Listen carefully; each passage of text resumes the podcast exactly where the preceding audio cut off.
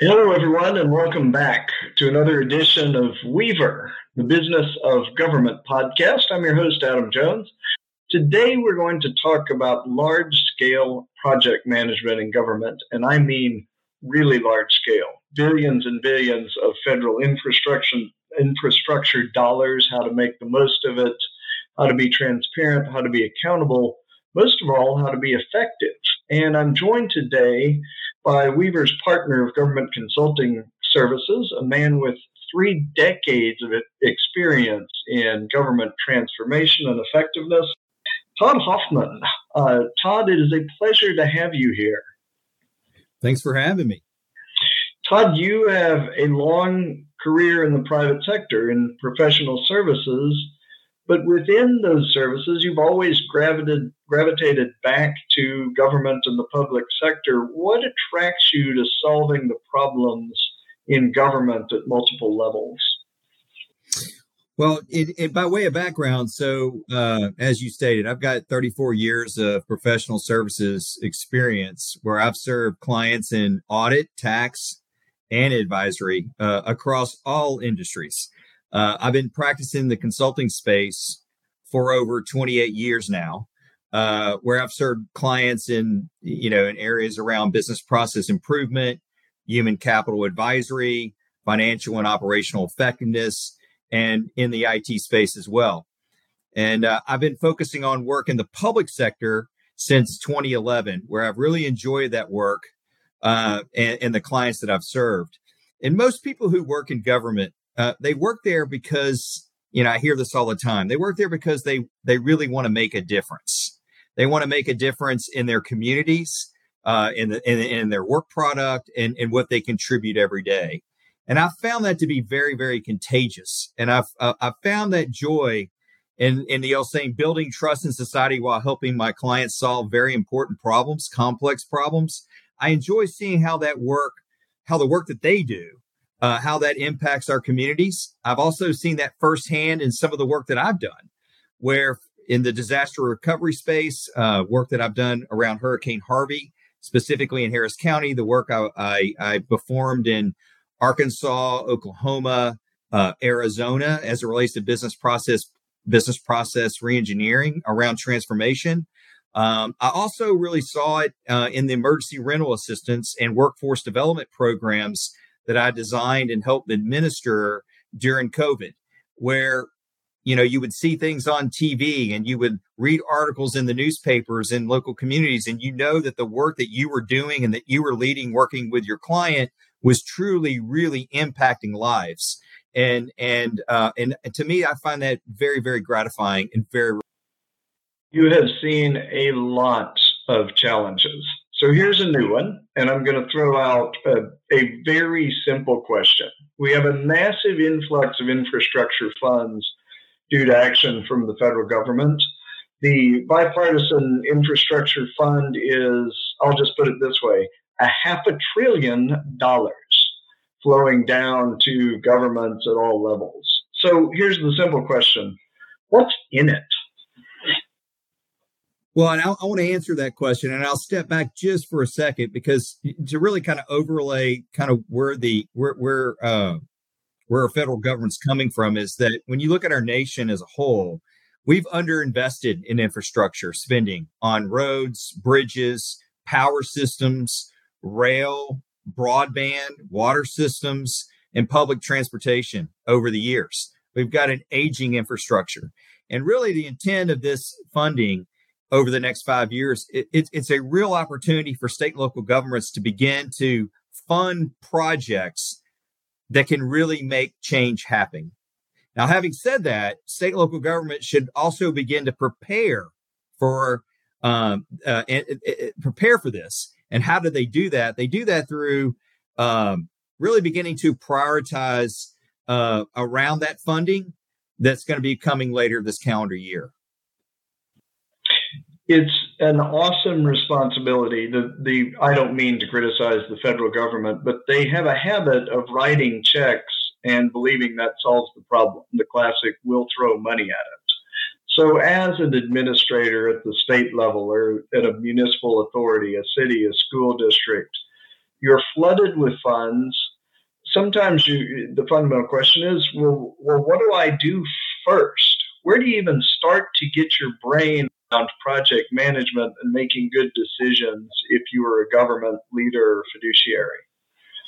Well, you know, it, it's a great question because you know, as I as I speak to my uh, my clients um, and and some of my targets, I mean, it's a question that everybody's asking themselves. I mean, you've got this money coming in, you've got you know, just kind of set the stage. You've got this money coming in. You've got you know, uh, you've got a real focus around transparency and accountability. Um, you've got this aging infrastructure that we were just talking about. How do you begin to to to start to kind of uh, step back and begin to put some sort of a process in place to really make this difference. And it really starts with the the planning aspect of this.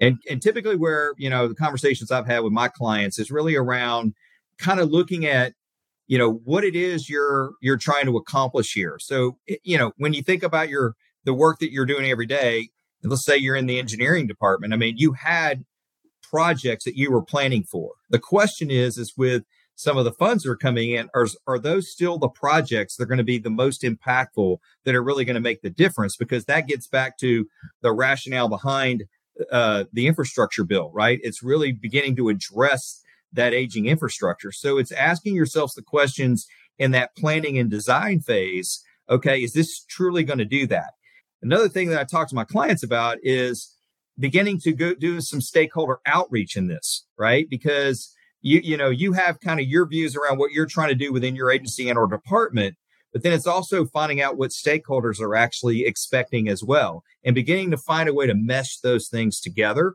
i would say is really where an organization should start. And then you begin to put pencil to paper and the funding mechanisms around it uh, that obviously you've got to get you know the city council and or court or legislature uh, in tuned with and then the and the final thing is, and I and and and and this is starting to enter into some of the conversations, Adam, is really around the sustainability of these projects longer term. The money that was set aside in the bill was to really begin to address projects, but then there are going to be projects that are going to go on longer than this five year horizon. So then the question is, how do you begin to fund and think about those projects and those funding sources, maybe in a different way that you think about it now? For example, broadband broadband, there's there's a lot of money, almost 40 something billion dollars, to, and actually address some broadband issues across our, our nation. But as it relates to broadband, should we begin to think about it as it relates to um, like a utility, like water and or sewage? So you can actually use the money to begin to seed projects, but how do you begin to take those projects and and and have them fund themselves over a period of time? That's also a challenge that should be thought about now in thinking about how you want to attack this? We, we have not worked together very long, Todd, but I am a fan of your project methodology. And you take what you call a four pillar approach to uh, project management. Can you talk a little bit about that?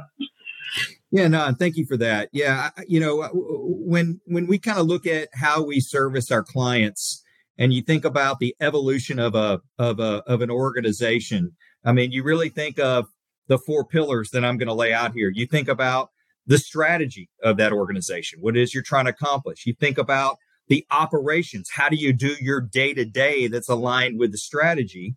Then you have the technology that honestly, that actually supports, you know, that strategy and operations. And then the final piece is the human capital, the people that actually get it done. And so when you think about the four pillar approach and what it is that, you know, we and how we attack problems and how we serve our clients here at Weaver is really putting things in those four pillars. And I can get real specific if you'd like around some of the things that are within that. But to answer your question, that's kind of how we, we we've laid it out because honestly, that actually connects with our targets and clients and how they are thinking about their operations on a day to day basis. We, we, you and I work for a CPA firm, and the traditional notion of, of a CPA firm is audit, assurance, attest, accounting for funds already spent. But that's not what's called for here. We're talking about a proactive advisory approach, right? That's exactly what we're talking about. I mean, although the accounting aspect and the addressing For example, the fraud, waste, and abuse as it relates to how a program is designed. Was it designed as it related to the intent of the bill or the program or the grant? Um, you have that monitoring compliance, which is a very, very important piece of it. But to your point, it's really kind of stepping back in some of what we've been talking about, and it's that front end, right? It's beginning to kind of make sure that you're thinking and designing your programs and administering your programs in a way that's aligned with the federal guidelines that actually is going to accomplish your strategic intent of what it is you're trying to accomplish within that program. Um, all those things have to be thought of as well. And that's more of the advisory side of it. The compliance side is more of how do you address the fraud, waste, and abuse potential, right? Impact, and making sure that you're administering the program in a way that is aligned with the federal guidance. But that needs to be thought of together. So you have the advisory, you have the the the the kind of the compliance, the financial. But when you think about it, you think about it from the beginning to the end of a grant, for example. Some agencies are better at this than others. Some agencies are more experienced. Some agencies have more resources. Some are resource constrained. When you look at the variety of challenges folks have, where do you see the gaps and the pain points most commonly come up for the public sector uh, manager?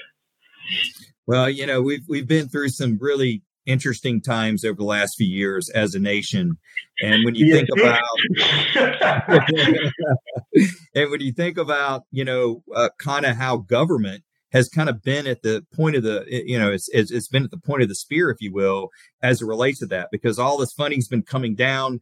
Uh, our, our, our, our communities have, have, been in a, um, in a, in a, in a state of flux. Uh, you know, businesses had to close down. I mean, so government has kind of been that, that organization that really everyone has been looking to. And because of that, it's really put a stress and strain uh, on the employee base uh, within the organization. They're having to do more with less. Uh, they're having to do things uh, in a very quick manner because that's the expectation of the taxpayer because it's a time of need and and so it's really thinking through you know you ask you ask the question around you know the the the the, the, the pain points. I mean it, it that's that's really where um where the employee base is. They're tired. And so then the question is how can we come in to potentially you know kind of help uh, uh help them as they kind of work their way through this? And you know how we have supported state and local governments is to really begin to you know, getting back to kind of this infrastructure bill is how do you prioritize these infrastructure needs against these available funding sources? And then how do you begin to develop business cases to support those funding requests is really the starting point.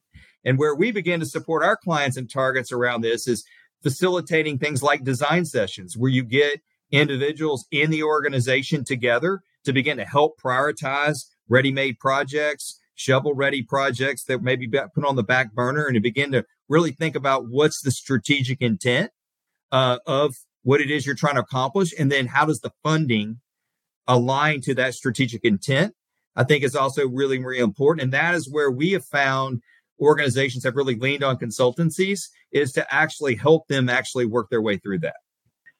When we look at, let's look at a big infrastructure issue like transportation systems, for example. One of the challenges is always jurisdiction uh, an issue can overlap a city or a county or a school district or sometimes even a nonprofit. Maybe the overarching entity is one state agency, maybe it's multiple state agencies.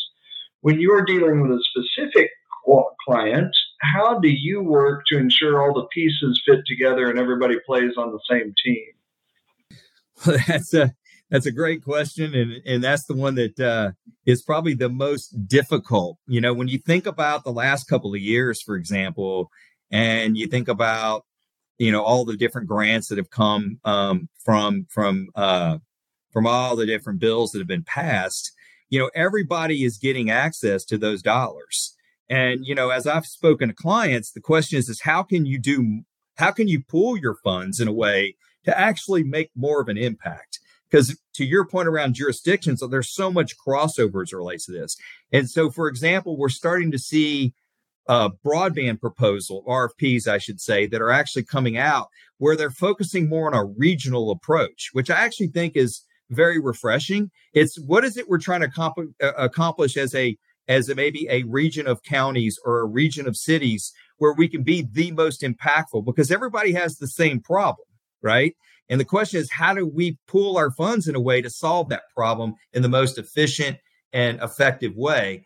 And to me, it's really through kind of the planning we've talked about. It's through it's through the collaboration, through outreach, through getting um, state and local governments to to to to make phone calls to to other state and local uh, entities or, uh, that are in their region to begin to talk about this in more detail. So it's really time to, as I like to say, take the blinders off a little bit and begin to think more broadly about how these funds can be the most impactful for the taxpayer. Todd, your emphasis on collaboration is super important, and I'm glad you delved into the power of, of actual individuals to create change you are into government impact and effectiveness. What are the kinds of things that you can do, and, and how can people reach out and talk to you about making government work for folks? Well, no, that thank you, Adam. That's a that's a great uh, a great question, and you know I want to go back to the, the the the pillars that we spoke about earlier, and really maybe you know go back and highlight those. You've got your strategy, your operations your technology, and then the human capital to make that happen. And so when you think about the types of things that you're that are, that an organization is dealing with on a day-to-day basis within strategy, it's things around workforce planning, it's things around organizational planning, it's things around what is your IT strategy, and it and it is it aligned with what it is you're trying to accomplish not only today, but maybe what you're trying to accomplish in the next two to three years. It's around data visualization. You know, when we were talking about transparency earlier, is it's around, you know, do I have the right kind of information that I can uh, communicate what's going on in very visual terms, very simply that can then can create confidence and build trust in the society that I'm communicating with. So that's really kind of how the things that we kind of think about as it relates to strategy. If you, if you talk about operations, you know, that's around are my operations running efficiently? So if not, then, you know, are there ways to look at your business processes and are there ways to do things more efficiently? Are there ways to do things differently? Maybe in some sort a of a consolidation of your organization through some sort of managed service uh, concept. Um, change management we've talked about throughout, but also in your operations as you make change, do you have the right kind of strategy in place to get the employee base on board with the change and why you're changing and what the impact is for them as you're changing? So we actually do a lot of work in that area. Infrastructure planning, we've talked quite a bit about on the uh, on this podcast, and then grant funding management we also have talked about. But that's what kind of falls within op- operations. If you think of technology, it's really around project management. It's around uh, cybersecurity. Right now, there's a lot of money in the infrastructure bill around cybersecurity. And so, do you have the right strategy in place? Are you vulnerable to attacks? If so, have you done an assessment? If not, should you do an assessment? And how do you go about that? Those are all things that we talk to our clients about and things that are really real as they're kind of working their way through their technology and their technology strategy. Also, that, that we've talked about the human capital piece. And really human capital is how the work obviously gets done but it's really do you have the workforce not only today but in the future to get it done? Doing more with less using technology as an enabler okay um, and, and with the people that you already have in your organization. Thinking about the competencies that you need from your employee base that can be more strategic over a period of time and do you have that right complement in your organization? Those are all things that we have our we have conversations with our clients about and all things that when you think of the infrastructure bill that we were talking about earlier there's a lot of money in that bill to begin to kind of look at all four of these pillars and how you might be able to operate differently than you are today in order to be more efficient more effective and more transparent and have more accountability with the taxpayers that you serve. I, I think that's a fantastic summation, Todd. I've really valued our conversation today. And for those of you listening in, if you have a problem to solve in government, Todd Hoffman's not a bad place to start. Thank you, Todd. Thank you. We've come to the end of another session of the business of government. Thank you all for tuning in, and we will see you next time. I'm Adam Jones.